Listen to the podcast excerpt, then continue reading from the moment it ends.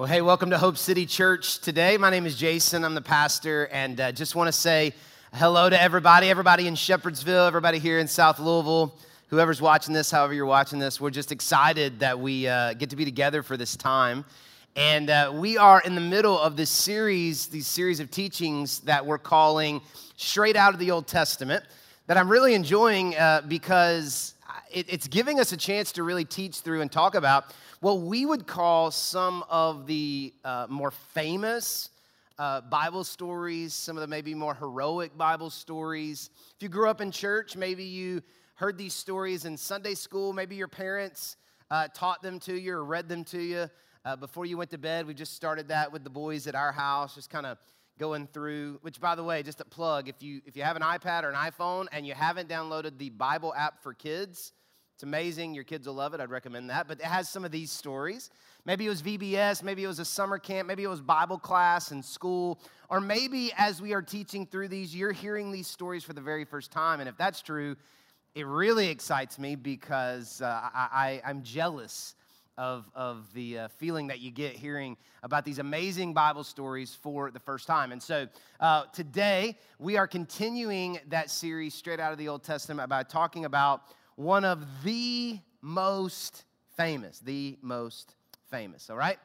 In their uh, best selling book, The Complete Worst Case Scenario Survival Handbook, say that three times fast, Joshua Piven and David Borgenicht share how to survive some of life's most difficult situations. I don't know if you've ever heard about this book, but um, I want to just read to you kind of the back cover of the book, the description of the book. If you go to Amazon, uh, I just want to read this description to you. It says, Danger, it lurks at every corner volcanoes, sharks, mountain lions, quicksand, terrorists. The pilot of the plane blacks out, and it's up to you to land the jet. What do you do? The worst case scenario survival handbook is here to help you survive the most harrowing predicaments, jam packed with how to, hands on, step by step instructions on everything you need to know fast from detecting a bomb to delivering a baby in the back of a cab Providing frightening and funny real information, this indispensable guide is the definitive handbook for those times when life takes a sudden turn for the worse, the essential companion for a perilous age, because you never know. You never know. So, I thought a great way to get this started this morning would be to just take a little a little pop quiz straight out of the book. So I'm going to ask you a question, then we're going to uh, both locations. We're going to just see how smart you are this morning. So here's the question, okay? According to the complete worst case scenario survival handbook, all right, what should you do if you're confronted by an angry mountain lion?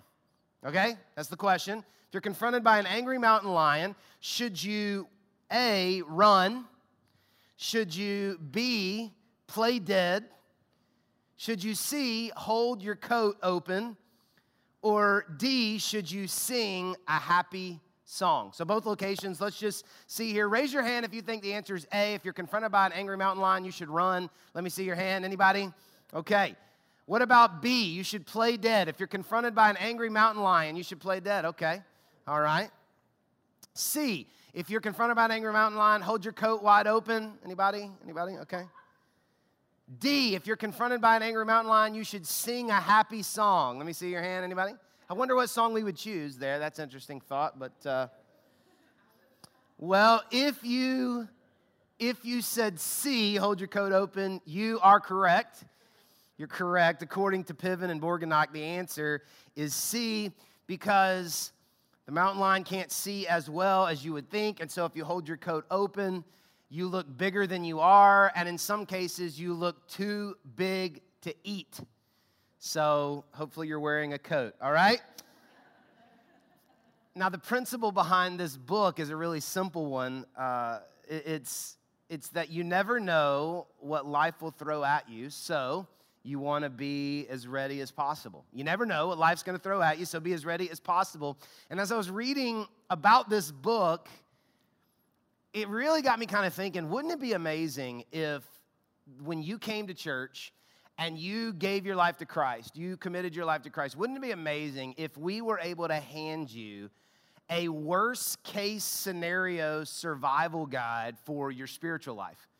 Wouldn't that be amazing? Like you come, you commit your life to Christ, and we say, hey, don't, you have nothing to worry about. Here is a book with every scenario that you're going to face in your Christian life. So, in the event that you're parenting a teenager and they look at you and they say, I hate you, don't worry. There's a page in the book about what you need to do and what God says about that. In the event that your ex spouse or your baby mama is causing your life to be absolutely awful, don't panic. We've got a page in the book about that. You can, you can find out what God has, has to say. I mean, that would be pretty amazing. Get a bad call from a doctor, get a letter in the mail, get, get lose a job, like whatever the worst case is, no need to panic because we can find out what God says. That would be unbelievable. And we do have the Bible, obviously, that we could go to, and it's incredibly helpful. It's God's word, but it does feel as if sometimes the Bible is not specifically helpful enough to our situation. You understand what I mean by that? We're looking for a yes or a no. Should I date them? Should I not date them? Should I take the job? Should I move? Should I buy the house? If, if I could get a yes in the sky, if I could get a no in the sky, you know, that would be amazing. And I flip open the Bible and I'm reading about kings and genealogies and all this stuff, and maybe it's not as helpful as I wish that it was.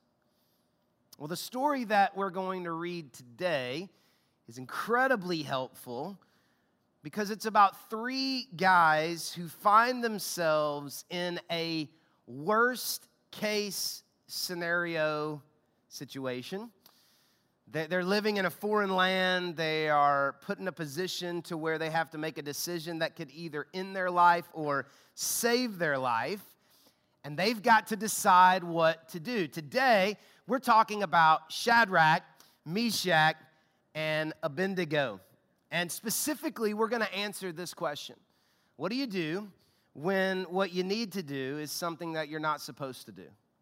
What do you do when what you need to do is something that you're not supposed to do? We find their story in Daniel chapter 3. Uh, there's a Bible uh, uh, either in the seat or underneath the seat in front of you. Grab that out. Also, there's a sermon guide you can grab. We'll be using that. There's page numbers on there for you. Uh, but we find their story in Daniel chapter 3. Now, it's in the book of Daniel, named after a guy named Daniel. Now, we're, we're not going to read about Daniel today in this story, but Daniel, Shadrach, Meshach, and Abednego, they ran as a crew of four, all right? They were boys. And, uh, but Daniel's story kind of runs throughout the book. But in chapter 3, there is a story specifically about Shadrach, Meshach, and, and, and Abednego. And their story is really specifically about standing strong in the face of pressure to compromise. That's really what it's about today. How do we stand strong in the face of the pressure to compromise? And this is something that all of us can deal with. We know what it feels like because we live in a world that is designed to get us to compromise our faith in God. It's not always blatant. There's not TV shows called How to Abandon Your Faith in God. There's not songs on the radio called How to Throw Away Everything You Believe About God. There's not, at least up to this point, TV shows called How to, you know, Ruin Your Marriage, Walk Away from Your Family, How to, you know, Become an Atheist. There, there's not those, those type of blatant things out there, but we all understand what it feels like to feel this tug in our heart and in our soul, this current of the world that wants to pull us away from what we believe to be true about God and what we want to be true about our lives. The kind of marriage we want to have, the kind of parent we want to be, the kind of faith that we want to have, the kind of things that we want to stand for, the kind of influence that we want to be in life we have these convictions, but then everything around us is designed to pull us away from those, from those convictions. At some point, maybe to even go against the Bible. And there are some small examples, right? Like maybe you're working at your job and, and one of the guys tells a joke that, you know, is, is totally across the line. And, uh, but you don't want to be the only guy not to laugh right? Because they know you've started going to church. You don't want to be the uptight guy. So you're hanging out with the guys, you act like one of the guys, right? Or, or maybe your coworkers are going somewhere after work, but it's not really a place that you think you need to be going, or But you don't want to be the person who says, hey, I'm not going, I don't do that, or I don't think that's right. And so you just kind of go with the flow. But there are bigger examples. Those are small. There are bigger ones like you're attracted to somebody that you work with and you know that it's wrong to cheat on your spouse, but you can feel yourself every day giving into the idea of, of doing it. You know it's wrong to lie about your taxes, but now with the software, they make it so easy. You just put any number you want in there.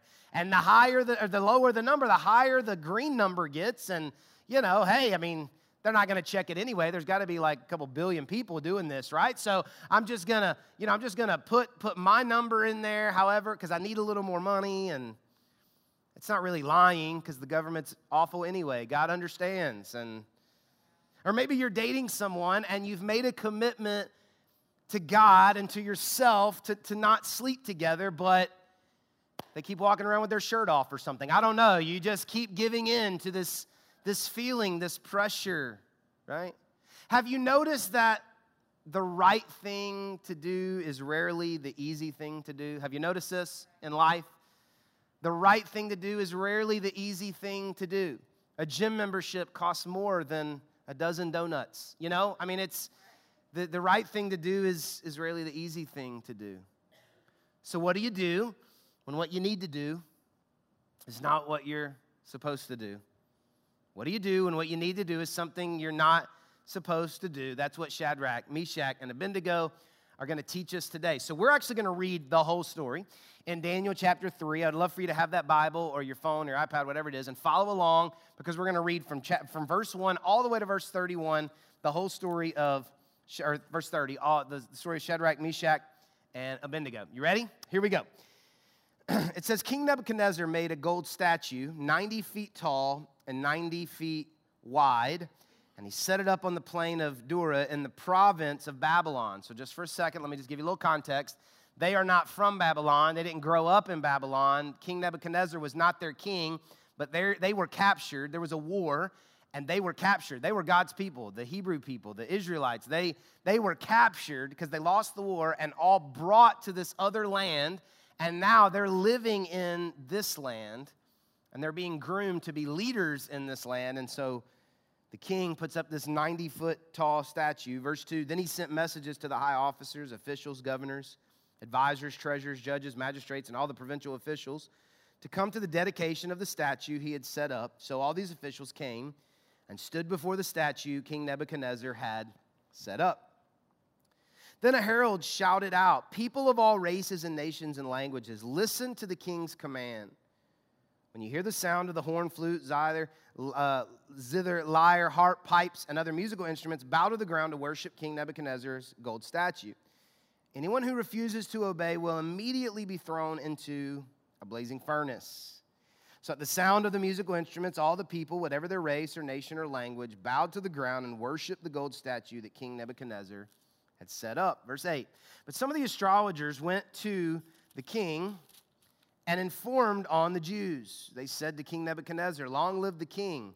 You issued a decree requiring all the people to bow down and worship the gold statue when they hear the sound of the horn and all the instruments.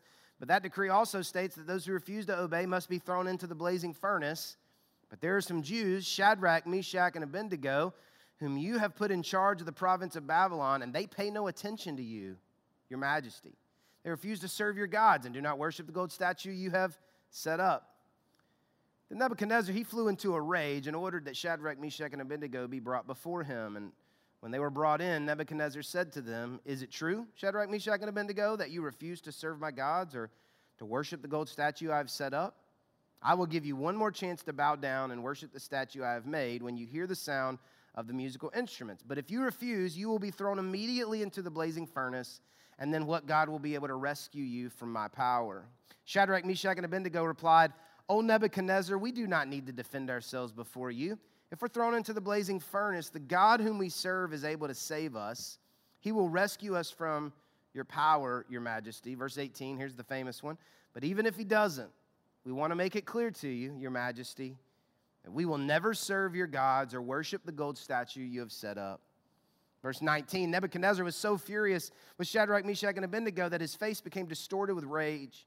And he commanded that the furnace be heated seven times hotter than usual. Then he ordered some of the strongest men of his army to bind Shadrach, Meshach, and Abednego and throw them into the blazing furnace. So they tied them up and threw them into the furnace, fully dressed in their pants, turbans, robes, and other garments, in case you were wondering what they were wearing. And because the king in his anger had demanded such a hot fire in the furnace, this is how hot it was, the flames killed the soldiers as they threw the three men in. So Shadrach, Meshach, and Abednego, securely tied, fell into the roaring flames. But suddenly Nebuchadnezzar jumped up in amazement and exclaimed to his advisors, Didn't we tie up three men and throw them into the furnace? Yes, Your Majesty, we, cer- we certainly did, they replied. Look, Nebuchadnezzar shouted, I see four men unbound walking around in the fire unharmed, and the fourth looks like a god. Nebuchadnezzar came as close as he could to the door of the flaming furnace and shouted, Shadrach, Meshach, and Abednego, servants of the Most High God, come out, come here. So Shadrach, Meshach, and Abednego stepped out of the fire. Then the high officers, officials, governors, and advisors crowded around them and saw that the fire had not touched them. Not a hair on their heads was singed, or, and their clothing was not scorched. They didn't even smell of smoke. Then Nebuchadnezzar said, Praise to the God of Shadrach, Meshach, and Abednego. He sent his angel to rescue his servants who trusted in him. They defied the king's commands and were willing to die rather than serve or worship any God except their own God. So this is kind of cool because Nebuchadnezzar's kind of having a conversion experience like, I'm all for this God, but he's still working on his testimony. We'll see right here. Therefore, I make this decree if any people, whatever their race or nation or language, speak a word against the God of Shadrach, Meshach, and Abednego, they will be torn limb from limb, and their houses will be turned into heaps of rubble. There is no God who can rescue us like this. So he's like, I'm into this God, but I will kill you if you don't agree with me. Then the king promoted Shadrach, Meshach, and Abednego to even higher positions in the province of Asia. Asia. So we, it's, it's a beautiful story. Maybe you've heard it before, maybe you haven't, but it's a famous childhood story. These three guys take a stand before King Nebuchadnezzar when their life is on the line. Now, the reality is that for probably all of us in the room, unless you get on a plane and go to a different country, the reality for, for all of us is that our lives are not on the line for our faith in God.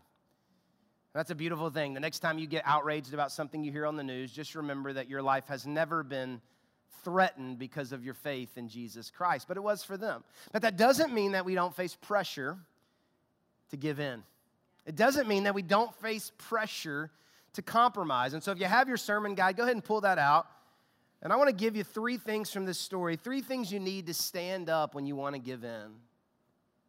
Three things you need to stand up when you want to give in because here's what I can promise you this morning is that at some point, multiple points, all along your journey and your faith and relationship with Jesus Christ, you are going to want to give in.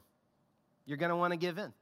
Maybe some point today or this week, you're going to want to give in instead of stand up for your faith in Jesus Christ.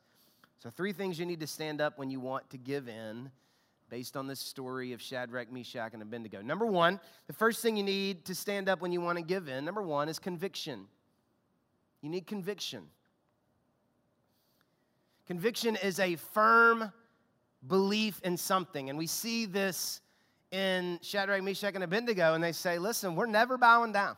We're not doing it.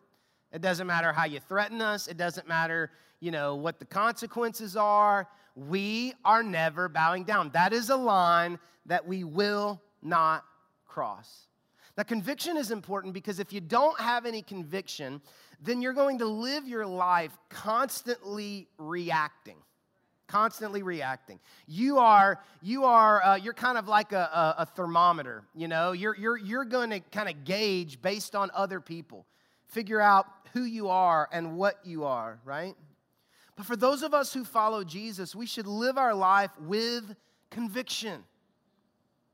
You say, okay, great. Well, how do I know what my convictions should be? That's a fantastic question. Let me tell you this. Number one, your, our convictions, for those of us who follow Jesus, our convictions come straight out of the Bible, God's Word. This is the starting point for our beliefs, for our convictions, what we stand on. And there are going to be lots of those things that we agree with, but heads up, there's going to be several things that we don't agree with, but we don't get to pick and choose. We base our convictions on the Bible first and foremost. But then, secondly, we base our convictions on our passion. In that order, by the way, not passion than the Bible, Bible than passion. Because there are certain convictions you have in your life that have nothing to do with the Bible. You know, you just won't use cheap toilet paper, okay? That's all right. You know, you don't eat cheap cereal. Got it. That's a conviction. Great. Fantastic. We're going to focus on more of the spiritual ones today.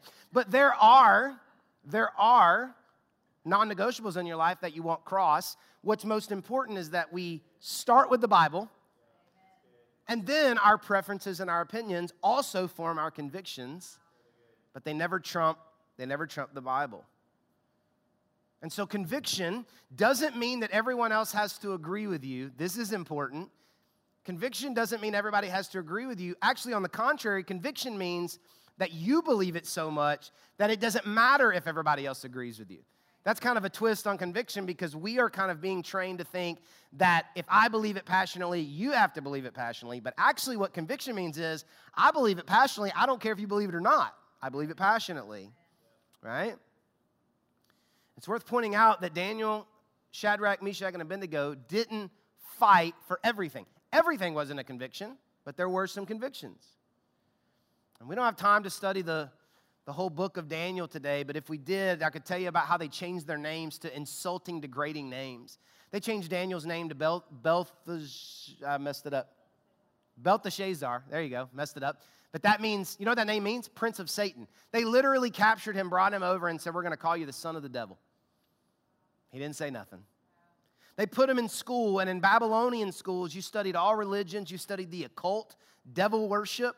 And the Bible says that not only did they go to the school, their mom didn't call and like opt them out of the class. Not only did they go in the class, they graduated at the top of their class, even though they didn't believe in what they were having to study.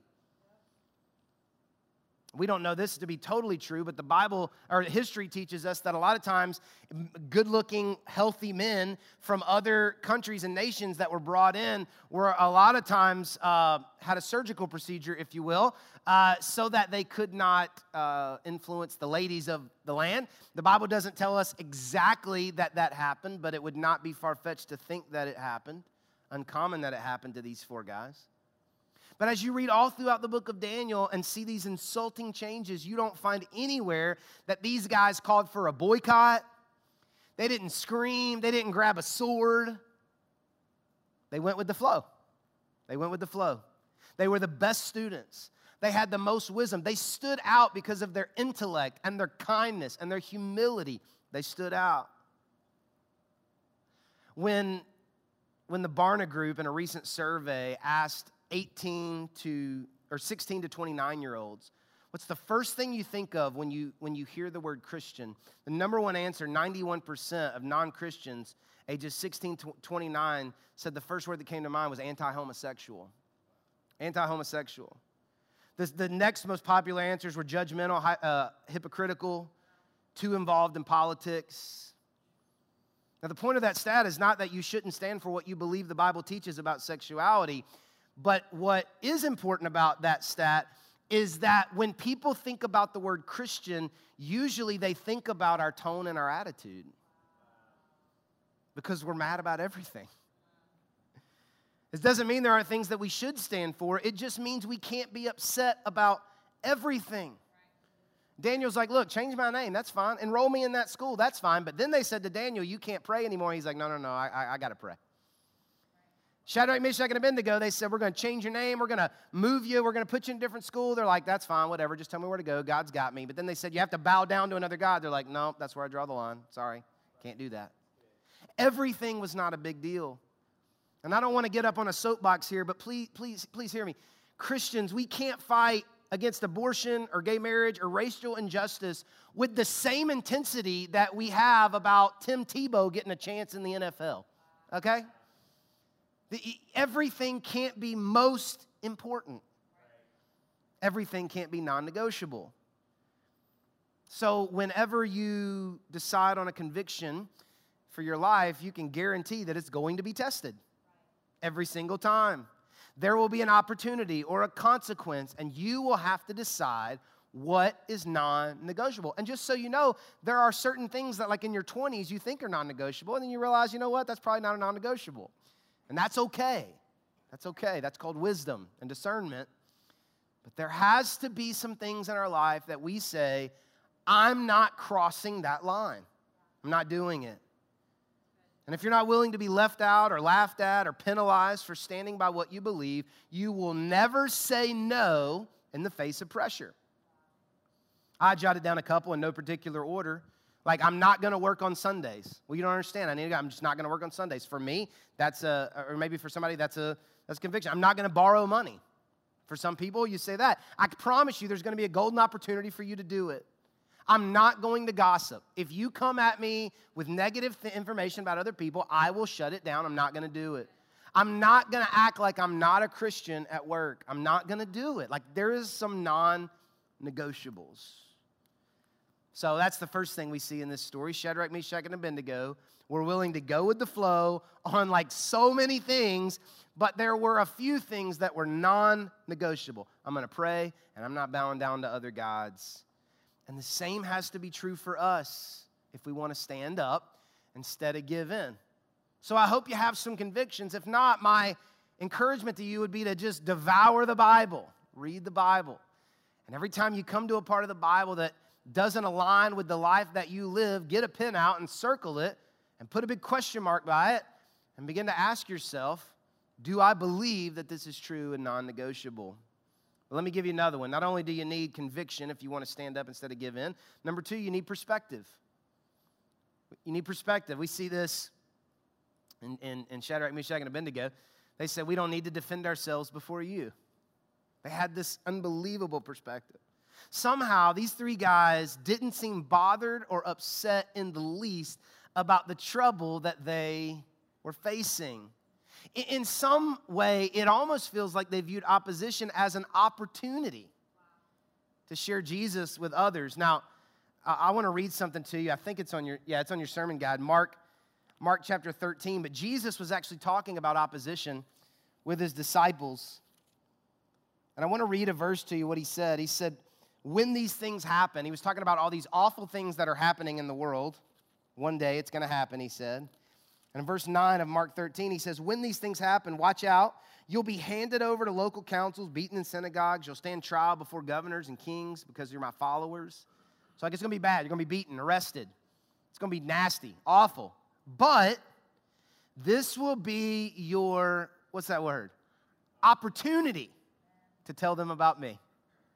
It's almost like Jesus says, man, there's, there is no platform as big as a platform of people coming against you. You know, everybody wants to experience a miracle, but nobody wants to need one. Right? Everybody wants a platform, but nobody wants to be opposed. And what if the things in our life that we feel like are against us or the things that are bothering us or inconveniencing us is actually something different? We're just looking at it from the wrong perspective, right? When I was uh, a freshman in high school, I had just recently uh, started my relationship with God. And I was one of those weirdos, man, that just took the Bible literally. Like, I just loved the Bible. I got saved. I had a youth pastor who was a great Bible teacher. And I just, I would read it and I would be like, okay, how do we do this today? And so he was preaching through the Beatitudes one night. Uh, Matthew 5, 6, and 7. And one of the verses in there said that if somebody hits you on the cheek, turn to them the other cheek also. I was 16, or 15, and just recently committed my life to Christ. And when he was teaching this, for whatever reason, the thought that ran through my head was, I want that to happen to me.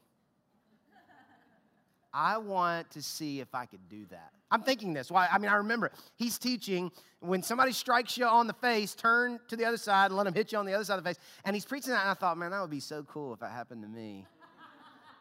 I wonder if I could do that. Well, for whatever reason, God answers that prayer quicker than others because the next day at school, it's a long story, but I'm in badminton class. That's a separate aside. And, and uh, I'm actually got some game, but we'll talk about that later.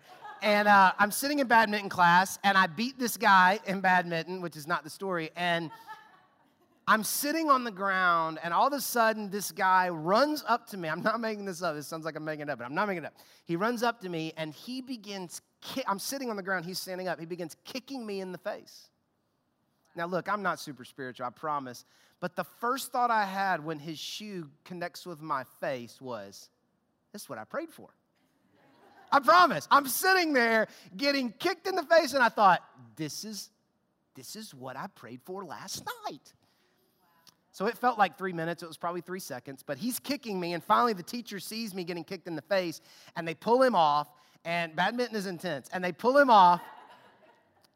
And the teacher says, he says, uh, both of y'all get to the principal's office right now. I said, what I do? He said, get up there. If you're fighting, get up there. They give me a bag of ice. So I walk up. I got this ice on my face. I go into the principal's office, and he doesn't even look up from his desk. He says, you're suspended three days for fighting. I said, sir, I'm sorry. I, I, I didn't fight. I didn't fight back. And he looked up from his desk and he said, what do you mean? I said, Well, this is going to sound so crazy. But last night, I was at church and my youth pastor was preaching about turning the other cheek. And I thought, man, that would be awesome if I could get punched in the face so I could turn the other cheek. And this morning, this, that's what this guy did. And so I just sat there and take it because I wanted to see if I could do what the Bible said. The principal just starts laughing. He's like, All right, you're good to go. And the rest of the day, I'm walking around school with this ice bag on my face, and everybody's like, What happened? And I'm like, Well, you're never gonna believe this. And I got to tell the story like 10 times. Now, I didn't lead anybody to Jesus. Principal didn't start crying and do a repeat after me prayer. Most people thought I was an idiot, including my brother. But there was something that day in this in the weirdest way. That day, I felt like I was one of the guys in the Bible. I, it was so bizarre. I was just like, "Wow, man! I just Daniel in the lion's den, Jason and Abednego." I felt like that was so legit. I tell you the story just, just to challenge you and ask you is there something in your life that maybe needs a little new perspective? Like, you don't, you don't understand. I'm home with the kids all day long. Yeah, no, I get it. Like, that's, but what if that's a captive audience? I work, my desk is right beside the most awful person in the world, but what if that's a captive audience? You don't understand. I got to go to the hospital multiple times a week to get treatment. What if those nurses and doctors is a captive audience? Just a different perspective. So, so if we want to stand up instead of give in, we got to have conviction.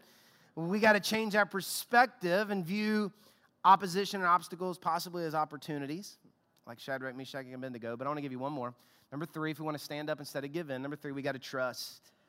We got to have conviction. We got to have perspective. But number three, we got to trust. Trust specifically that God's in control.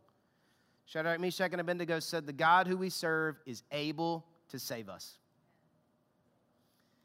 They had conviction, they had perspective, but they were able to have those things because they trusted that God was in control. And right now, as I'm saying this, you're like, yeah, that's cute, Jason, but you don't know my boss. You don't know my kid's teacher. Hey, Jason, have you watched the news lately? Do you know what's going on out there? Don't you feel like we should do something? The Bible teaches us that God is in control, but it also teaches us that God is in control of who's in control.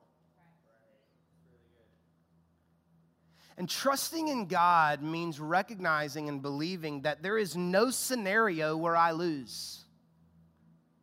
There is no scenario where I lose. You say, How could you not lose?